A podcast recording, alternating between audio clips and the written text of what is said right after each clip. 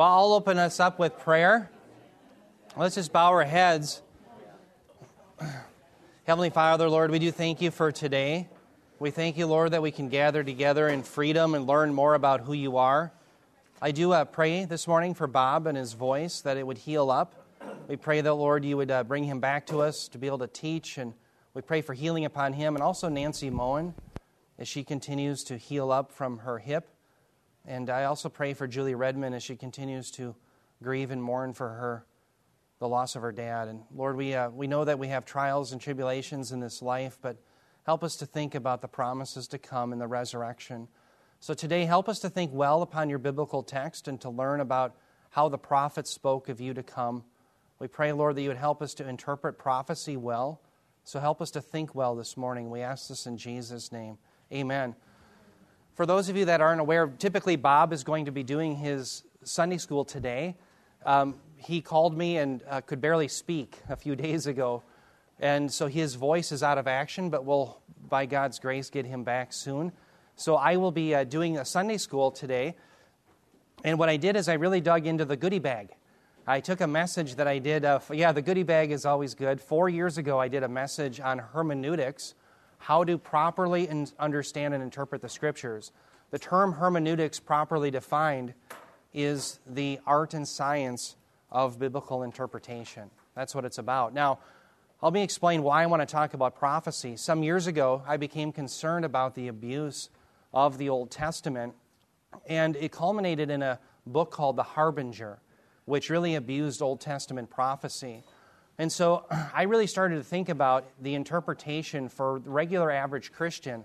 And here's what I would say if you want to understand the scriptures well, I think there's two categories that the Christians have to improve in in America. Number one is the understanding of the relationship between the Mosaic covenant and the new covenant.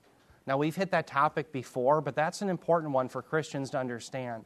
Number two is how the New Testament writers understood Old Testament prophecy. And I think that this is something that's lacking in the church today. So, my prayer is that this message will help people understand how the New Testament writers understood Old Testament prophecy and exactly the nature and some of the forms of Old Testament prophecy.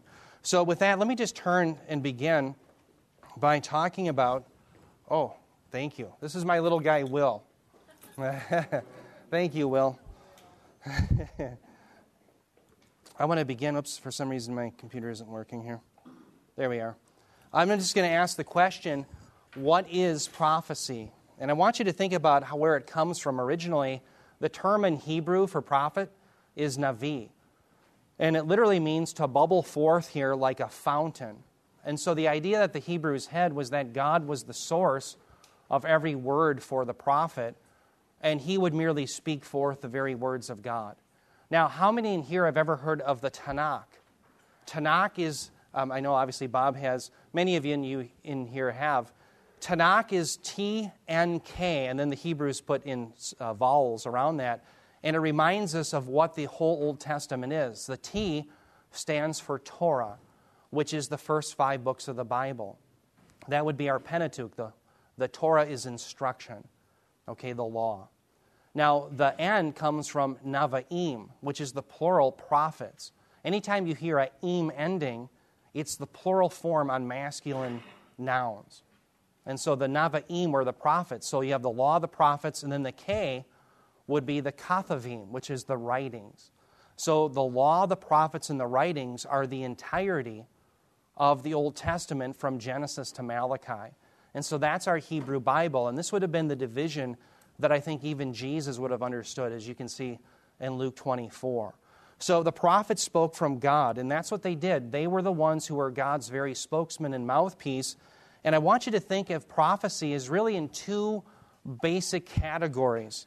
First of all, the prophet might speak something called forthtelling. Now, what is a forthtelling prophecy? Well, they're announcements by the prophets that God's people had strayed from the covenant and would receive judgment unless they repented.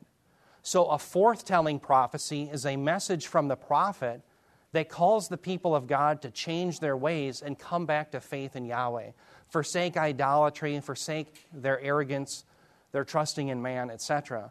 So the majority of prophecy in the Old Testament is really forthtelling. Now, saying that, that doesn't mean that there's not this second element. There certainly is. And this is what is unique about the Bible. The Bible contains foretelling prophecies. And those are predictions of the future made by the prophets concerning future judgments, future salvation, and messianic doctrine. Now, later on in this message, I'm going to show you something I think that's profound. It was to me. And the profundity is that Old Testament foretelling in the prophets is more than just haphazard predictions. Where we have the conception, I think, as Christians, that when the prophets wrote, they were writing better than they knew. In other words, they would be writing and they really didn't know what they were talking about. I'll be showing you that, yes, there's certainly a future predictive element, but the Old Testament prophets were actually teaching messianic doctrine. Messianic doctrine that we see unfold from Genesis all the way to Revelation. And so, what I'm claiming is that the foretelling and predictive prophecies are even greater than we know. All right, now, what I want to do next is I want to show you some typical literary forms that you will see in Old Testament prophecy. And you might want to jot these down. There's three basic forms that you will see in Old Testament prophecy. And these three basic forms will contain both the forthtelling, telling the people to repent, and foretelling, giving predictions of the future and teaching messianic doctrine. They contain both. Now, the first type of oracle that you'll often see in the Old Testament prophets is called the lawsuit oracle. And this is where God brings a charge against his people for them breaking covenant. The second type of oracle, so the first is the lawsuit oracle, the second is the woe oracle. And it's very similar. However, here in the woe oracle, you're seeing more of the doom and the judgment. The third type of oracle that you'll often see is what I would call the promise oracle. And the promise oracle is where God looks forward to the day that in Messiah he will restore all of the promises that he had given to David, to Abraham, to Isaac, Jacob, etc. Okay? So, with that, let me just start with the lawsuit oracle. Again, here in the lawsuit oracle, God metaphorically sues Israel for breaking the covenant. Now, what you're going to find is when you see a lawsuit oracle, you're going to see four elements to it. And so I, my prayer is that you'll start seeing this when you're reading the Old Testament scripture. These things will actually pop out at you. Okay, the first part of a lawsuit oracle is the summons. In fact, in Isaiah 1, God gives a summons where he summons the entire earth and universe as witnesses, metaphorically, against Israel for breaking the covenant. Okay, so there's a summons, just like you would see in a human courtroom, and then you have the charge. In other words, Yahweh launches a charge against Israel. They've broken covenant. They went after false gods. They trust in man rather than Yahweh for salvation. Okay, and he'll make the charge. Perhaps sometimes it's they're mistreating the poor. And we'll look at that. That's a sign of them breaking the covenant. Now, he'll cite evidence. He'll actually cite things that they're doing wrong so the people aren't left hanging as to what God is angry about. And then finally, he gives the verdict. The verdict is they're guilty, and unless they repent, judgment comes. That's the idea. Now, let me give you an example of this from Isaiah 3 13 through 16. Now, remember, what is the primary problem in Isaiah's day? Well, the people of Israel, instead of trusting in Yahweh for salvation, they started trusting in man. In fact, if you jot this passage down, jot Isaiah 2:22. And that's kind of a key to Isaiah because there it shows that the people of Judah were trusting in man rather than Yahweh. So think of it this way. God had spared them and saved the people as a nation, but all of a sudden when they were threatened by neighbors, instead of trusting in Yahweh, the people said, "Yeah, we began with Yahweh, but we're going to go on to make alliances with our pagan neighbors." For instance, we'll make a, a pact with Assyria. And lo and behold, they start taking on some of the pagan and false gods. Now, that's very similar to what Bob is teaching in Colossians. Yes, the Colossian Christians started with Christ, but Christ, they thought, weren't, he wasn't really sufficient to protect them from bad fate. And so you see, there's different heresy, but it's really the same, it's always recycled. What leads people astray into sin is lack of faith in Yahweh. So, here in Isaiah chapter 3, God is going to give a lawsuit oracle to remedy it. So, he begins with the summons. So, just like we would have in a courtroom proceeding, here's the summons to bring Israel to court, as it were. I'll read this in a second.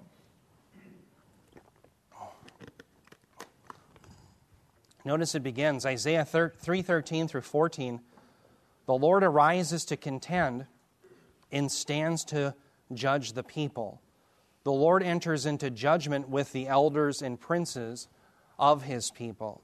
So notice the summons is against the Lord's people, but it's also against the elders and the princes. So here you see a relationship that God is angry not just with the people, but also the leaders. And it's not just the leaders he's angry with, but also the people. They stand in what you and I would call corporate solidarity. So, in other words, if you don't like the government that we have in America, realize that we're responsible for it. Why? Because our people voted it in. The people tolerate the government that we have. Now, I'm not saying you personally, but there's this idea that Americans kind of get what they deserve, don't they? Right? And the same thing is true in Israel. The people are responsible for their leadership, but the leadership is ultimately responsible also for the people. And so God launches his summons and then also his charge, particularly here against the leadership. But I want you to understand is the launch of the charge against the leadership is also an indictment against the people. That's my point. So here's the charge Isaiah 3 14 through 15. God says, It is you who have devoured the vineyard.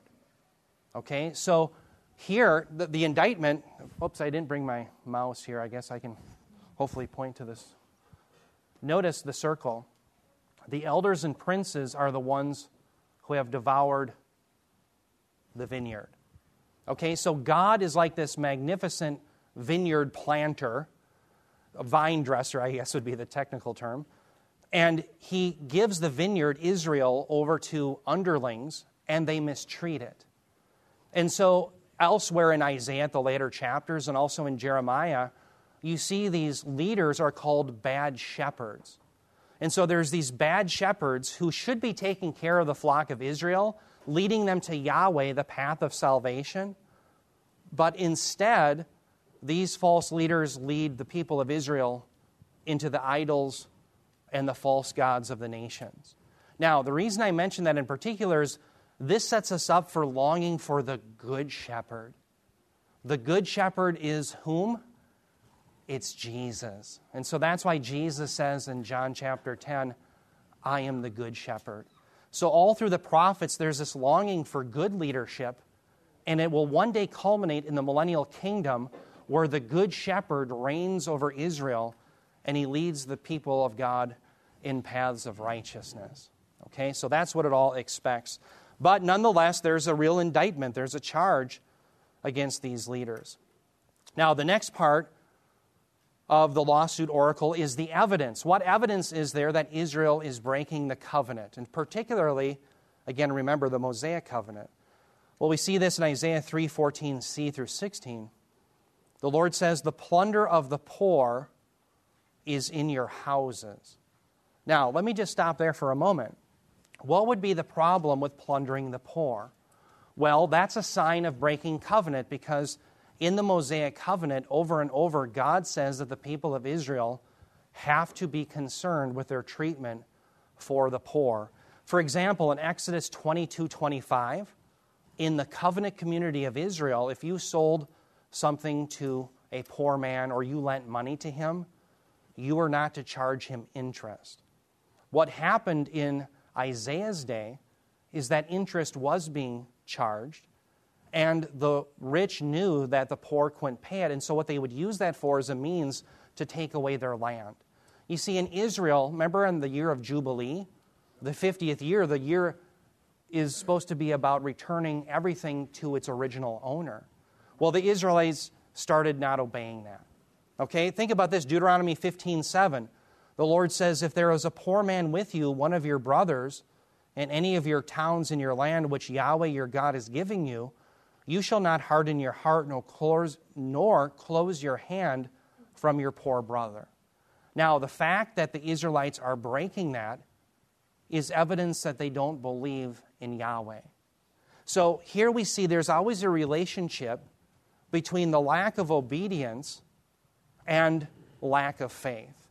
Because they no longer trust in Yahweh, why would they be concerned for keeping the covenant?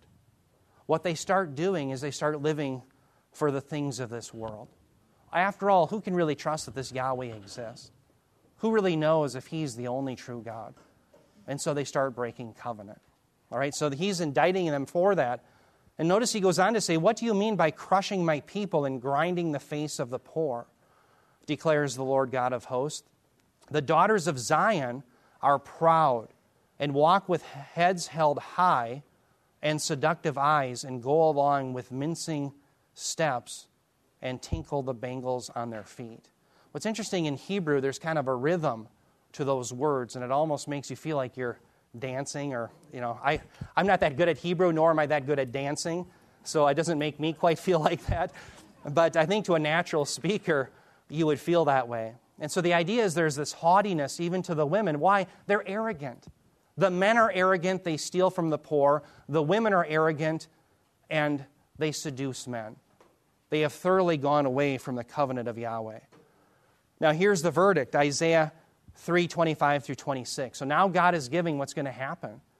He says, Now, first of all, the men. He says, Your men will fall by the sword, and your mighty ones in battle. Now, the women, and her gates will lament and mourn, and deserted she will sit on the ground. Now, notice here this, what I have highlighted in red, where it says, Her gates will lament and mourn, and deserted she will sit on the ground. This is a reference, notice it's a female that's being talked about, the daughter of Zion. So the daughter of Zion is a representative of the Israelis in general. And it's linking back up, if you can look in the screen there on the underline, to these women who had proud and seductive eyes. And so God is saying no longer will they be proud like that, but instead they're going to be brought low. They're going to be brought low because they didn't trust in Yahweh. Okay? Now, when does that happen? In history, of course, it happens in the 722 destruction of Samaria, the northern kingdom. But remember, Assyria comes and also sacks Jerusalem in 701. Now, I shouldn't say it completely sacks it, it puts an invasion force around it, but God supernaturally intervenes. But nonetheless, uh, Judean towns like Lachish and many other towns felt exactly what God was saying here. And then finally, it culminates in the 586 destruction of Jerusalem at the hands of the Babylonians. Okay? So, again, a lawsuit oracle, oracle has a summons, it has a charge, it has the evidence, and then the verdict.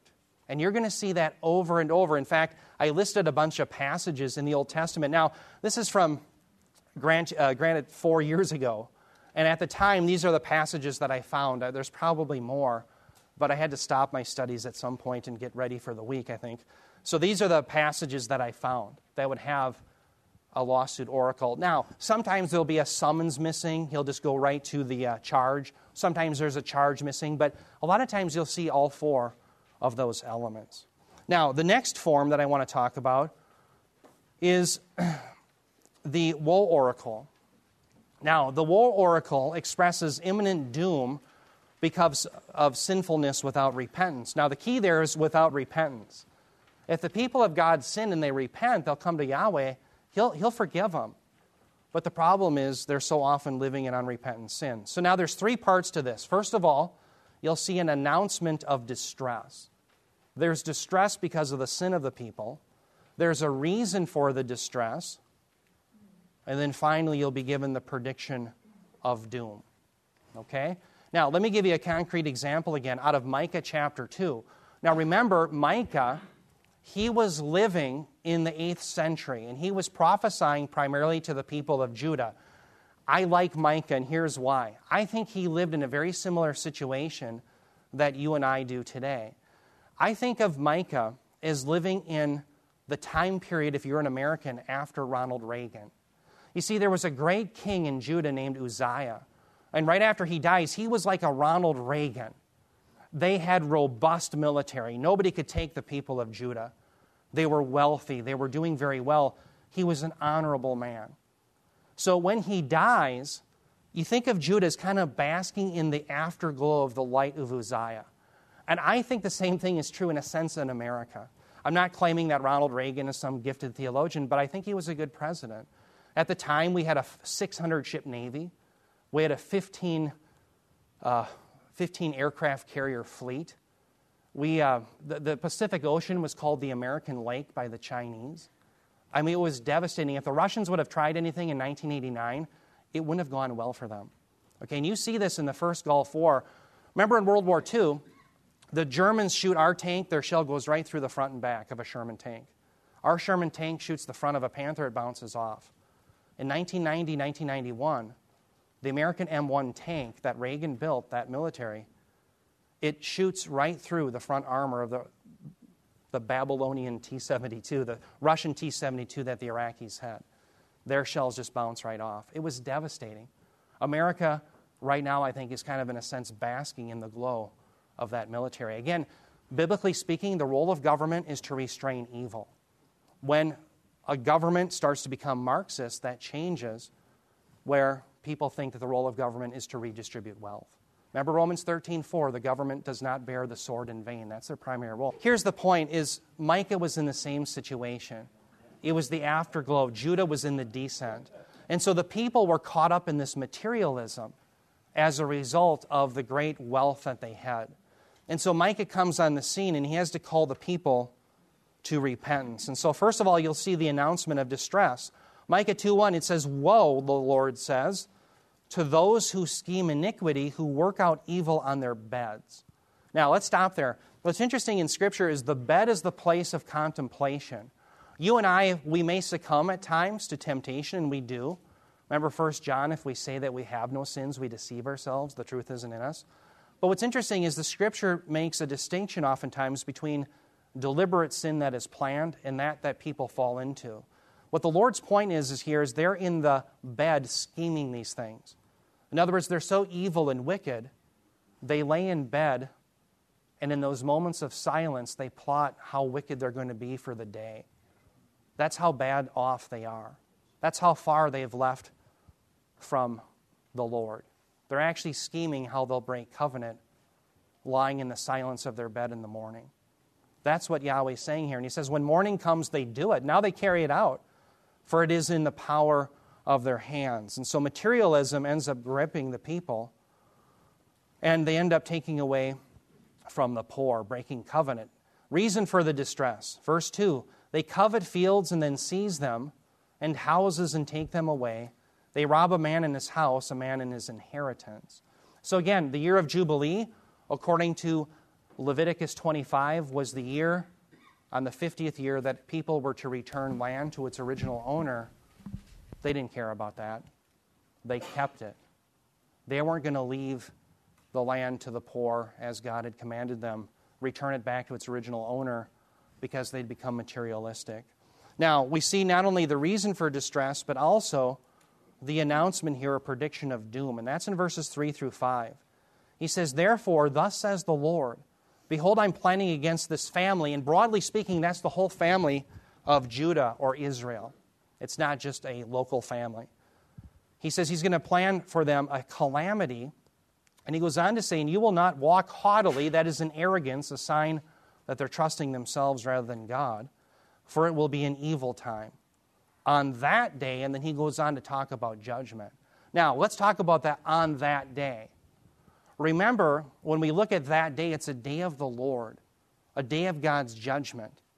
And when it comes to God's judgment of wrath, there's both a near term fulfillment and then there's a far term. And so, in the near term, for example, you'll have the wrath of God from the Assyrians and the Babylonians come upon Israel. But that's always a foreshadowing or a down payment of the future day of the Lord. That's still in our future. So, when God talks about the future judgments in the Old Testament, He'll always give a near term example. And sometimes that example might be judgment upon the Babylonians or Israel or Assyria, what have you.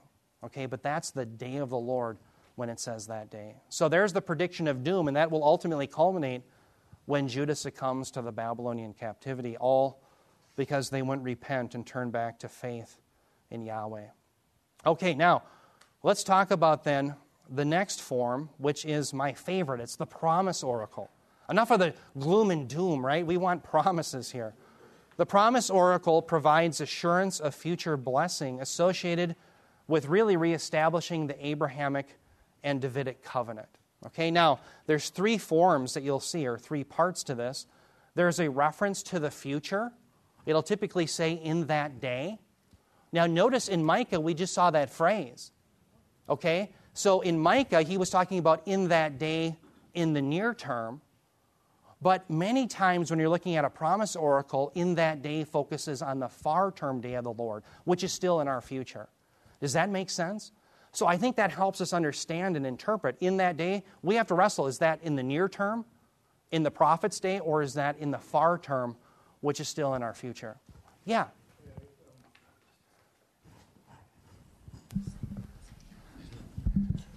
Yeah, the near term, would that be to authenticate the um, prophet that they are true prophet of God?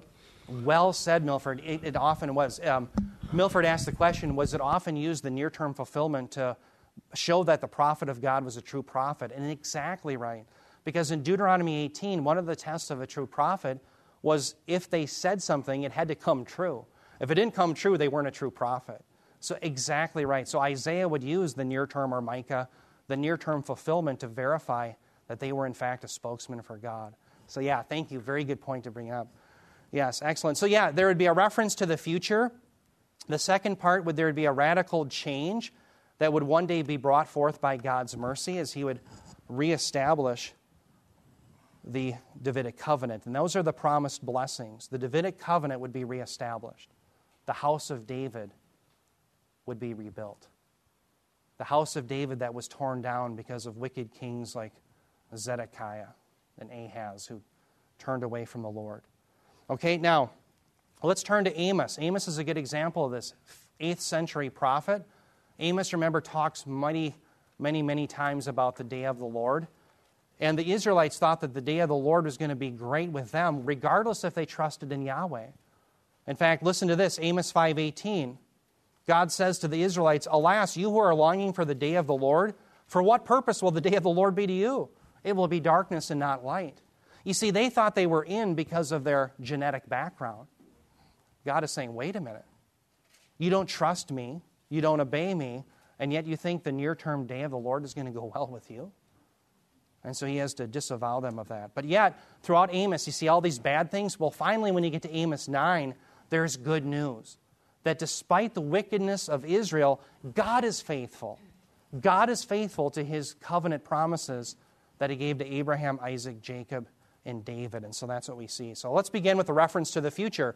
Amos 9:11 and then also in verse 13. Notice the future-oriented language. In that day. Now again, that's a future-oriented day of the Lord. All right? And then he says behold days are coming. So that reinforces the idea that this is still in the future. Then context shows us that it has to do with the millennial kingdom. Now, the next part is the radical change in promised blessings. Verses 11 through 12, he says, I will raise up the fallen booth of David and wall up its breaches.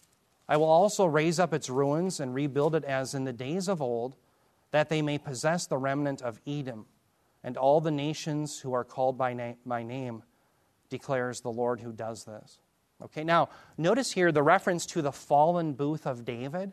What's interesting is when David's family is being obedient and they're prospering in the land because they're, they're believing in Yahweh, and they're obedient, then it's referred to as the house of David.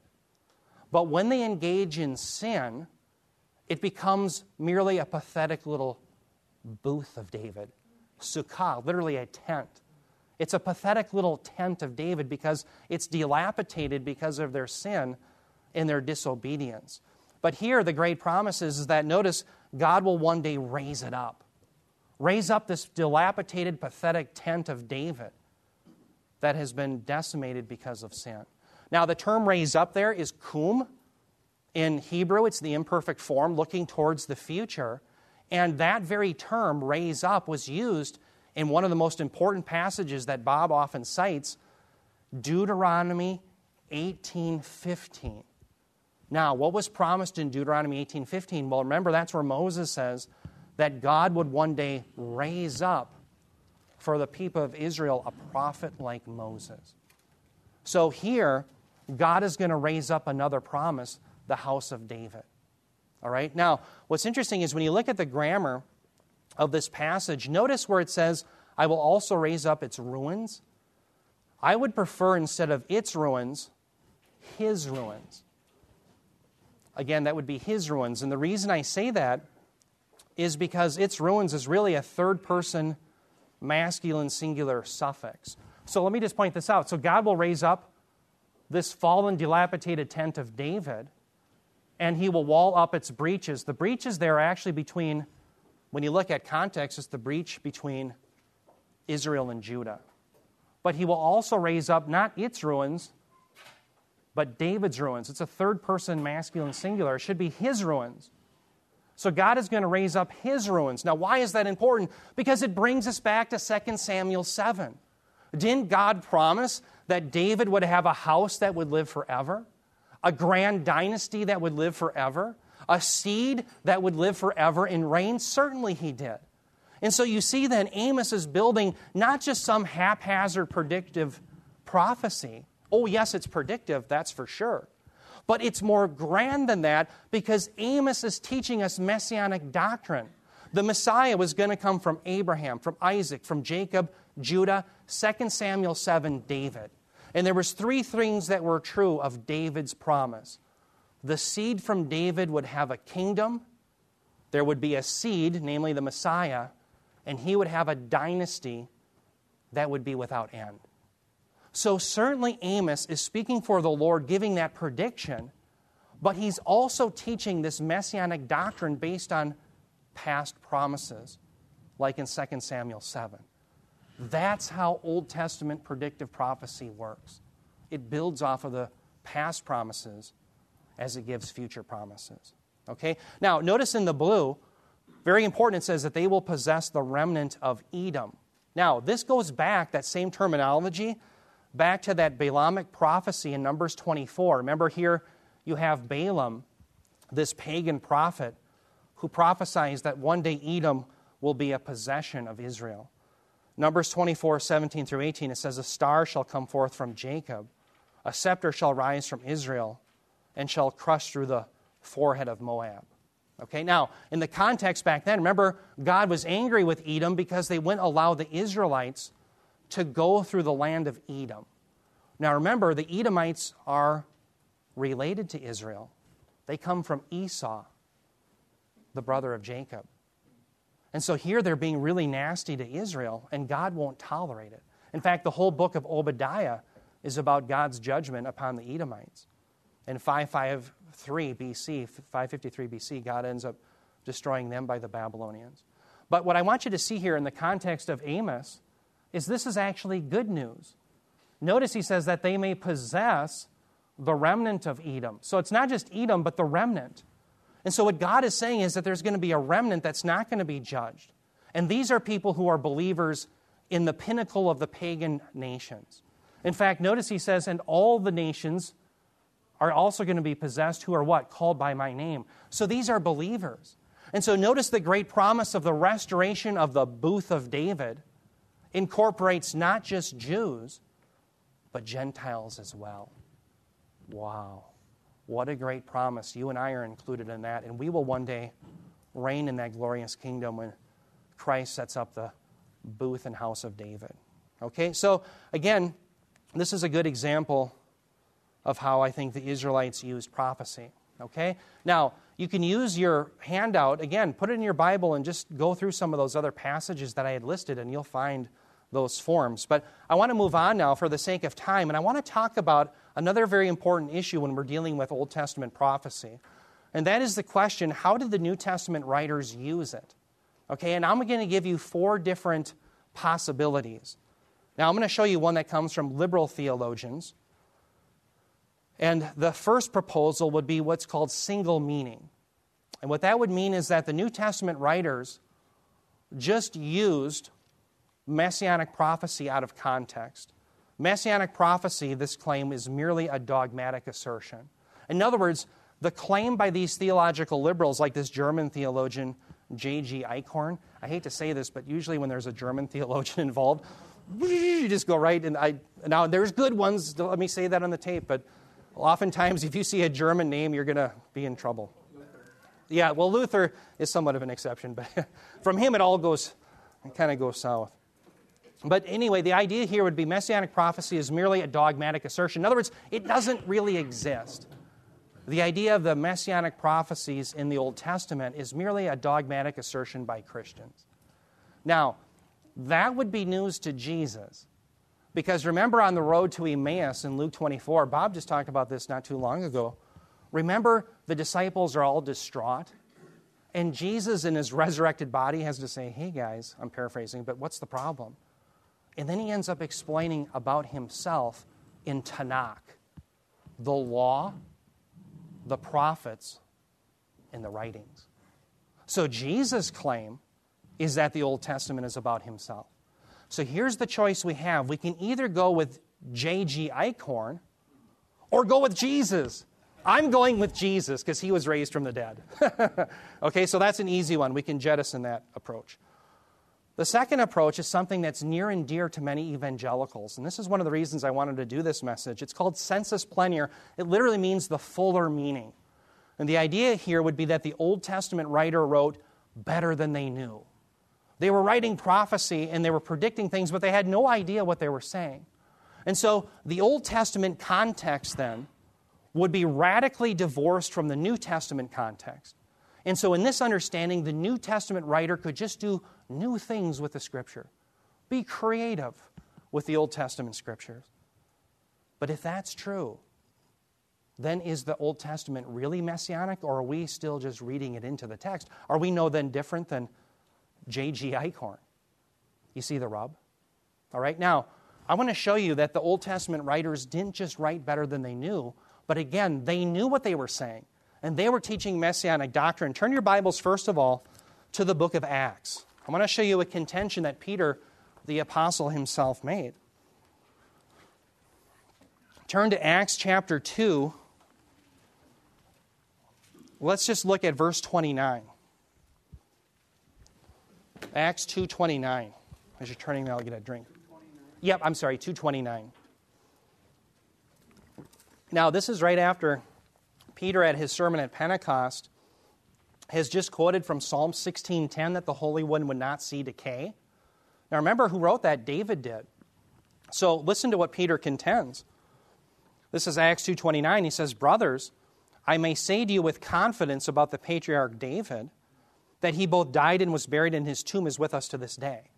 Okay? So in other words, what Peter's saying is, "Hey, David's in the tomb rotting it up." It can't apply to him that the Holy One would not see decay. He's decaying. He goes on to say, being therefore a prophet, here's our Navi in the Hebrew, right? One who bubbles up and speaks for God. Being therefore a prophet, and knowing that God has sworn with him. Now, notice the language, and knowing that God had sworn with him an oath that he would seat one of his seed his descendants upon his throne. Notice the contention, verse 31. He foresaw and spoke of the resurrection of Christ, that he was not abandoned to Hades, nor did his flesh see corruption. So notice Peter is saying, no, it wasn't just that David was writing better than he knew when he had given us Psalm 16:10, but rather David was a prophet. And he knew exactly what he's saying. In fact, he was building his prophecy on the idea that he knew that there had to be a descendant that would come from his lineage. Again, 2 Samuel 7. Okay, so you see, it's not just a predictive prophecy, it is that, but it's also a messianic doctrine. Let me show you another example of this. Turn your Bibles to 1 Peter chapter 1 verse 10. 1 Peter 1:10. Now, here Peter again is ironically speaking or writing, just as he was at Pentecost. Peter says concerning our salvation in the gospel, 1 Peter 1:10, he says concerning this salvation the prophets who prophesied about the grace that was to be yours, notice searched and inquired carefully. So let's stop there. They're not just writing haphazardly. They were searching and inquiring. In other words, they're cognitively engaged in these predictions. Inquiring, verse 11, what person or time the Spirit of Christ, there's the Holy Spirit, in them was indicating when He, that's the Holy Spirit, predicted the sufferings of Christ and the subsequent glories. So, Peter's contention there also is that the prophets weren't just writing better than they knew, but they were teaching messianic doctrine cognitively engaged. Now, isn't it interesting? Peter finally gets it right there. Peter abandoned Christ because he thought it was all glory all the time. But notice in there, he says there were sufferings first, and then the glories were to follow. After Pentecost, Peter gets his doctrine down. The sufferings had to come, right? So I think that that blows sensus plenior out of the way. The idea that these Old Testament writers were writing better than they knew, and that there's this fuller meaning. Now, there's a third option, and this has become popular in the seminaries today, and that is to claim that the New Testament writers are using a Jewish hermeneutic. I'll just leave it at that. The definition would be the New Testament writers use Christological glasses and use Second Temple hermeneutics. Now, this is just really a fancy way, I think, of saying sensus plenior. The idea would be in Second Temple hermeneutics, if you look at what Jews would often do with the Old Testament text, is they would say this in the Old Testament or that in the Old Testament is now this. And they would just reapply it. And so some scholars in our seminaries are saying that's what the New Testament writers did. Well, if that's true, then again, we have to ask the question is the Old Testament messianic? Now, let me throw this out at you. If that's true and the Old Testament really isn't messianic, why does the apostle Paul say to Timothy in 2 Timothy 3:15, he says, "Timothy, you have known the sacred writings, that is the scriptures, from your youth, which are able to make you wise unto salvation through faith in Jesus Christ." Now, what sacred writings is he referring to in 2 Timothy 3:15? He's talking about the Old Testament. He doesn't have the Gideon New Testament with him yet, does he? That's put on your lampstand in the hotel or motel, right? He has the Old Testament. So Paul's saying, hey, the Old Testament was able to make you wise unto salvation through faith in Jesus. Well, if the Old Testament isn't really messianic, how could it do that? And of course, it is really messianic. And so that leaves us. By the way, these categories are Walter Kaiser, so don't blame me for the epigenetical. That's a mouthful, I realize. Uh, this is the one I think is the best idea. The definition is that they're seminal ideas that are placed within specific prophecies. Now, let me explain that. We saw an example of that this morning in Amos 9. Amos 9, when the promise is to rebuild the fallen booth of David, that predictive promise is based in the seminal idea that was placed in 2 Samuel 7 that David's son would one day have a kingdom forever, a dynasty forever, and a seed, namely the Messiah himself, forever. Okay, so you see, Amos wasn't just writing in the blind, he was building his prediction off of what was already known. And all of the promises in your Old Testament all stem back from the very first promise, Genesis 3:15. Genesis 3:15 which states that one day the seed of the woman, Zerah, is going to crush the serpent. And in a sense, the rest is details. The seed is going to come from Abraham, from Isaac, from Jacob, from Judah, from David. And so the Old Testament prophets then are wrestling with how will this come about? And they're teaching and they're predicting how it will. That's what they're doing. And so, yes, the Old Testament really is all about Jesus. Let me show you an example of this. I'll show you a case study I think illustrates this point. Let's use Matthew's use of Hosea 11.1. Hosea 11.1, here God is talking about redeeming Israel from Egypt. Hosea 11.1, he says, When Israel was a youth, I loved him, and out of Egypt I called my son. Now, here's the rub. Notice how Matthew uses it. Matthew 2.14 through 15. Now, granted, Egypt is in the picture here, but as you will see, when this is cited, out of Egypt I called my son, Jesus is going into Egypt, not out of it. Okay, so let's read it. Matthew 2.14 through 15. It says So Joseph got up and took the child and his mother while it was still night, and left for Egypt. He remained there until the death of Herod. This was to fulfill what had been spoken by the Lord through the prophet Out of Egypt I called my son. But notice in Hosea 11 1, Israel was called out of Egypt, but here Jesus is actually being brought into Egypt. And so these seminary professors, like this Peter Enns, raise objections. Peter Enns in his book Inspiration Incarnation say, quote, it is difficult indeed to view Jesus coming out of Egypt in Matthew 2:15 as an objective reading of Hosea 11:1. So, what's Peter Enns saying? Peter Enns is saying that what clearly Matthew is doing is he's using Jewish hermeneutics to simply say that in the Old Testament is this now. And he's just simply making it fit for his own purposes. And so, if that's true, and that's what's being taught in many seminary classrooms around the, the, the, United States today, if that's true, then the Old Testament isn't messianic. You and I are simply reading it into it after the fact. But here's what I want you to see I don't think Peter Enns understands the passage and the point. And here's why. Notice in Hosea 11:1, the focus is really on my son. And so, what Hosea and Matthew both have in common is the focus on the Son. Now, let me show you in pictorial form what this looks like. What you'll find in Old Testament prophecy as it is used in the New Testament is that there is going to be a core idea that is common to both the Old Testament and the New. Okay, so think about the Old Testament, Hosea 11:1, 1, Israel coming out of Egypt. If Israel doesn't come out of Egypt, what do you lose? You lose the son. Because Jesus is coming from Abraham, Isaac, Jacob, who is Israel, Judah, and David. So if Israel dies and perishes, remember, Pharaoh was trying to wipe out all of the male children. If Israel is wiped out in Egypt, no more seed promise, no more promise of the Messiah. Okay, now, let's go to Matthew's day. Herod is running rampant. Herod is killing babies in Bethlehem.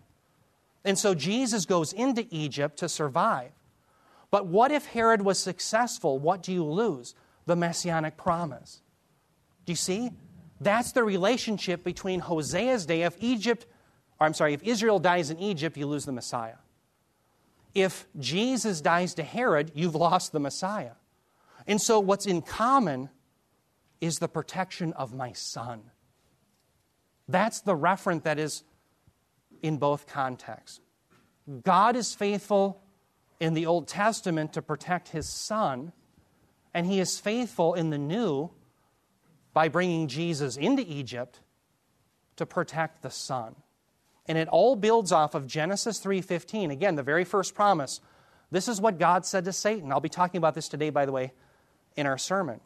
The very first gospel, God says to Satan, I will put enmity, that's warfare, between you and the woman, and between your seed, Zerah, and her seed. Now, notice the seed is one in the many. So, what do we say? Is it many or is it one? Well, we know it's one because of the third person masculine singular pronoun. He shall bruise you, Satan, on the head. That's a critical, devastating wound. And you, Satan, shall bruise him on the heel, just a superficial wound. So if you were in prison and all you had was Genesis 3:15, that's the only Bible you had, you would know one day a man's going to come and crush Satan and then the rest of its details. And so if Israel dies in Egypt, the son is that promise for he, oops, the promise for this he coming is done.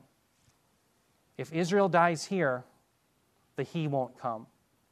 But if Jesus dies because of Herod, the he who was on the scene is done. And so what's in common is my son. And so you see, Peter Enns is mistaken when he says, ah, Matthew's just taking this text willy nilly, making things up, as it were. No, it's more profound than that. And by the way, that's why, turn your Bibles real quickly to Matthew. I'm going to show you something that Matthew deliberately does.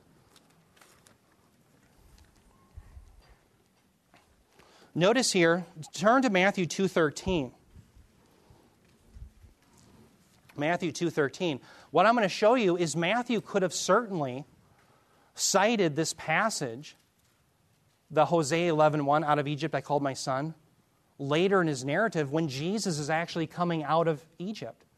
Notice in 213 through 15, I won't read it, but that's where Jesus is going into Egypt.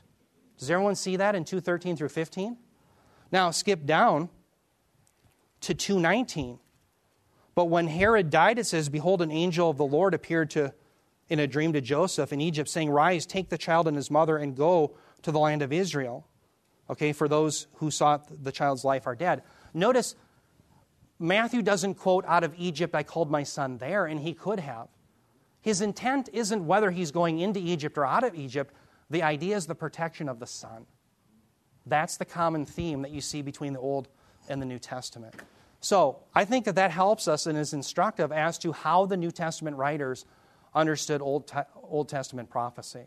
Now, in saying that, let me lay out three different types of prophecies for you. I think this will help you when you're interpreting how the New Testament writers are understanding Old Testament prophecy. First of all, you have just direct prophecies. Now, these are just very straightforward, this is that. Okay, it's just very straight. Micah 5 2 is a good example of that. Micah 5 2, but as for you, Bethlehem Ephratah, too little to be among the clans of Judah, from you one will go forth for me to be ruler in Israel. His goings forth are from long ago, from the days of eternity. I'm just showing there that all the other scriptural references, I think, are references to olam, eternity, meaning eternity, not just a definite length of time. So here's the point this is just a direct prophecy. From Judah, from particularly Bethlehem, comes the Messiah. And sure enough, Jesus comes from where? From Bethlehem. The bread of life is born in Beth- Bethlehem. Beth is house, Lechem is bread. He's, the, the bread of life is born in the house of bread. Isn't that beautiful? And he's buried in the ground during the feast of unleavened bread. We'll talk about that later. Okay, so that's just a direct prophecy, and there's many of those in the scriptures. Those are very easy. Now, this is the type that typically give us trouble. We just looked at that in the Matthew case. These are typical prophecies where there's a contextual referent, differs, yes, between the near and the far, but they share at least one common trait. What was the common trait between Hosea 11:1 and Matthew 2:15? The protection of the son. Okay, that's what they had in common. And so that's what you're looking for when you're interpreting a typical prophecy. What you're asking yourself as the interpreter is what's the common theme between the Old Testament day and what God did and what he did in the New Testament. That's what you're looking for. And that'll help you really, I think, stay on the straight and narrow when it comes to typical prophecies. Okay, now the third category is the usage of Old Testament terms. The language of the Old Testament is used, but no specific prediction was intended by the Old Testament or New Testament writer. A good example of this, well, first of all, let me just before I put that up, Matthew 2:23. Remember Jesus comes from Nazareth so that it would be called, it would fulfill the scriptures and he would be called a Nazarene. What scripture was it that predicted that Jesus would be a Nazarene? Well, there's none specific, but notice Matthew says not just that it would be fulfill, that would fulfill the prophet singular, but he says so that it would fulfill the prophets plural. So Matthew doesn't just have one passage in mind but he has the totality of what the Old Testament was teaching.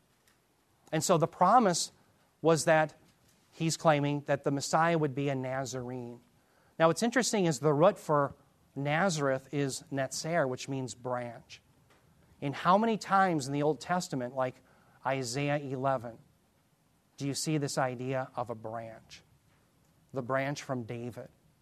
And so I think what Matthew is simply doing is he's applying an Old Testament word. The Messiah would be a brancher. And so he comes from Branchville. And so thus it fulfills the prophets in Jeremiah and Isaiah, plural, that talked about the Messiah being the branch. Okay, so that's not a specific prediction, but it's an application of Old Testament words. Here's another one that we're going to see in our studies in Revelation. Revelation 6 8. Here's the, this is the fourth seal, by the way, judgment. I looked, and behold, an ashen horse, and he who sat on it had the name Death, and Hades was following with him. Authority was given to them over a fourth of the earth to kill with sword and with famine and the pestilence and by the wild beasts of the earth. Now, notice the sword, famine, pestilence, and wild beast. All of those were used as God's wrath in Ezekiel 14 21. And so I think the idea here is it's not a direct prediction in Ezekiel 14 21, But now you have God's wrath being poured out not just on Judah, but instead now it's the whole world. And so that's our connection between the near and the far.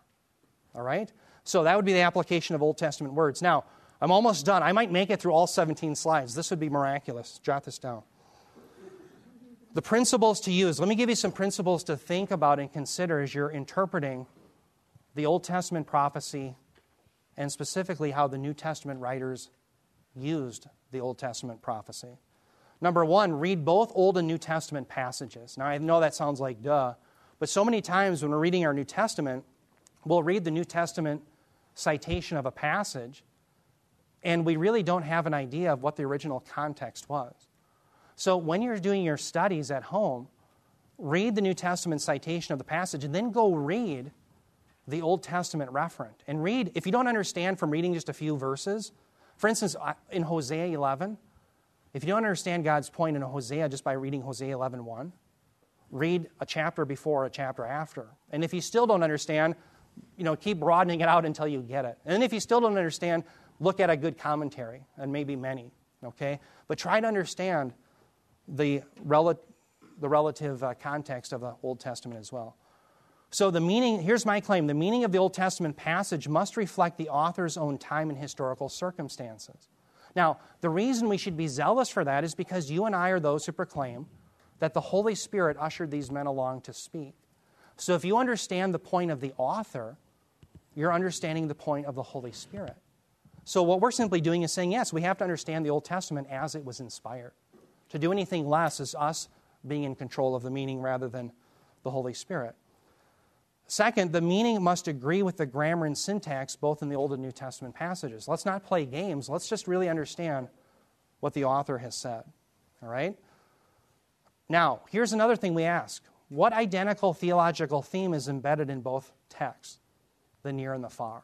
What I want to do is give you an example of this. What my claim is, is there must be a single meaning to the original Old Testament text. Remember the seed promise, corporate solidarity. Let me give you an example. What theme is common in common here? Let's do Matthew 1 21 through 23. We're going to look for the common theme between Matthew's day and Isaiah's day. Matthew 1 21 through 23. Here's the prophecy. Matthew says, She will bear a son, and, and this is the, remember the angel speaking, and you shall call his name Jesus, for he shall save his people from their sins. Now, all this took place to fulfill what was spoken by the Lord through the prophet Behold, the virgin shall be with child and shall bear a son, and they shall call his name Emmanuel, which translated means God with us. All right? Now, what we're going to look for is what did he say in Isaiah 7:14? So here's the promise to Ahaz. Okay, they're under jeopardy of being wiped out. So God gives a promise.